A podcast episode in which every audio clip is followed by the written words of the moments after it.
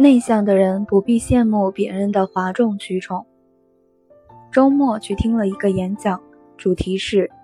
内向的人需要改变自己的性格吗？主讲人是位做软件的创业者，在业内也算小有名气。台上的他穿一身黑色礼服，戴着高筒帽，再加上大厅里的灯光被调得很暗，让人有种错觉他会在演讲的某个节点变个魔术，或者玩一把喷火的把戏。他先是讲了一个段子，说他在大学的自习室里对一位女生动了心，经过无数次的挣扎和自我动员，他鼓足勇气给女生递了一张小纸条：你好，能和你交个朋友吗？我是你后桌的那个戴帽子的男生。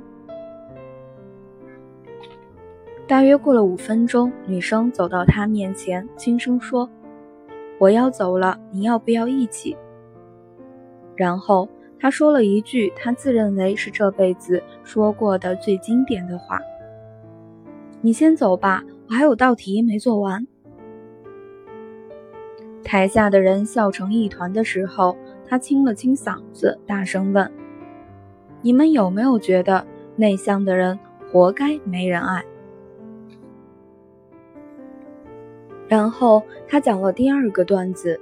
说他初入职场时，公司组织了一次体检，其中有一项是验尿，每人发了一个小杯子。他当时不知道需要装多少，也羞于向工作人员咨询，于是接满了。当天体检的人很多，走廊过道里都挤满了人，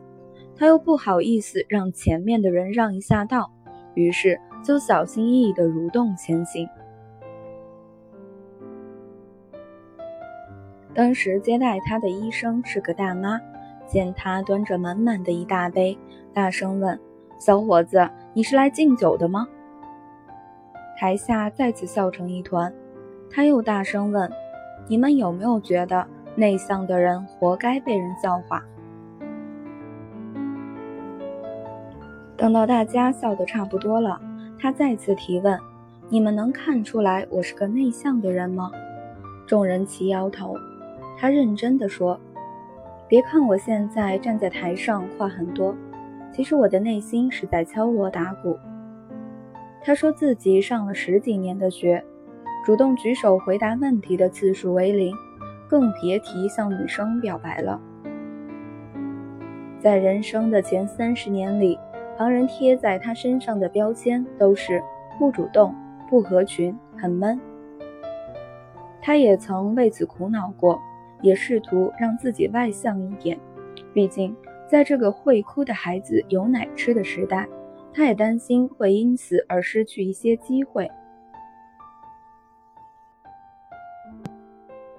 但是在试图变得外向的过程中，他又发现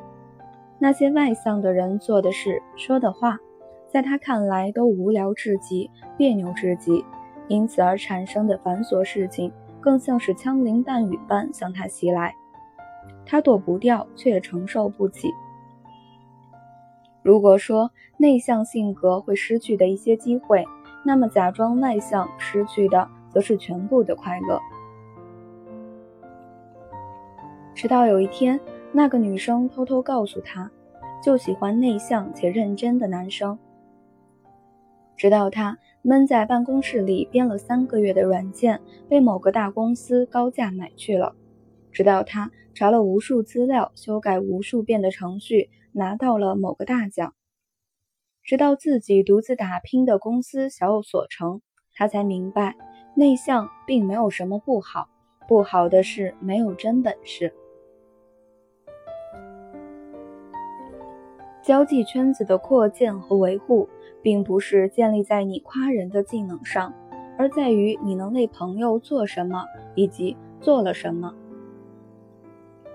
职场中的竞争力不是仰仗于你攀谈的天赋，而是你有多少货真价实的本事，以及能为公司赚多少钱。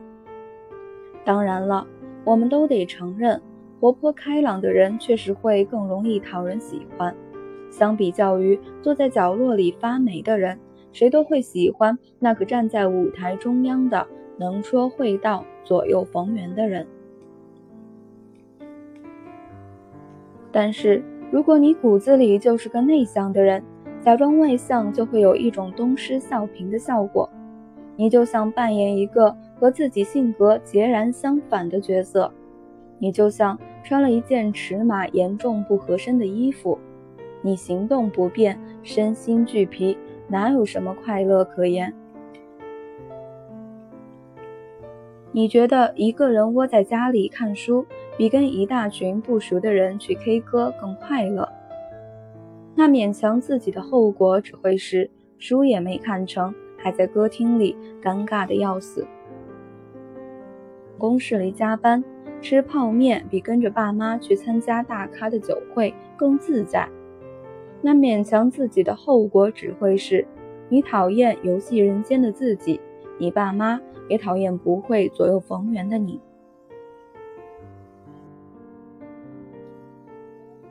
与其这样扑进人潮之中，假装和世界抱作一团，不如就接受了那个内向的自己，然后默默使劲，暗自承受。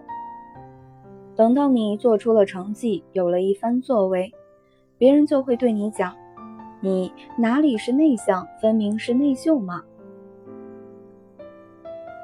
所以说，内向是优点还是缺点，得看你的本事有多少。就像区分卖萌是褒义还是贬义，得看你的长相如何。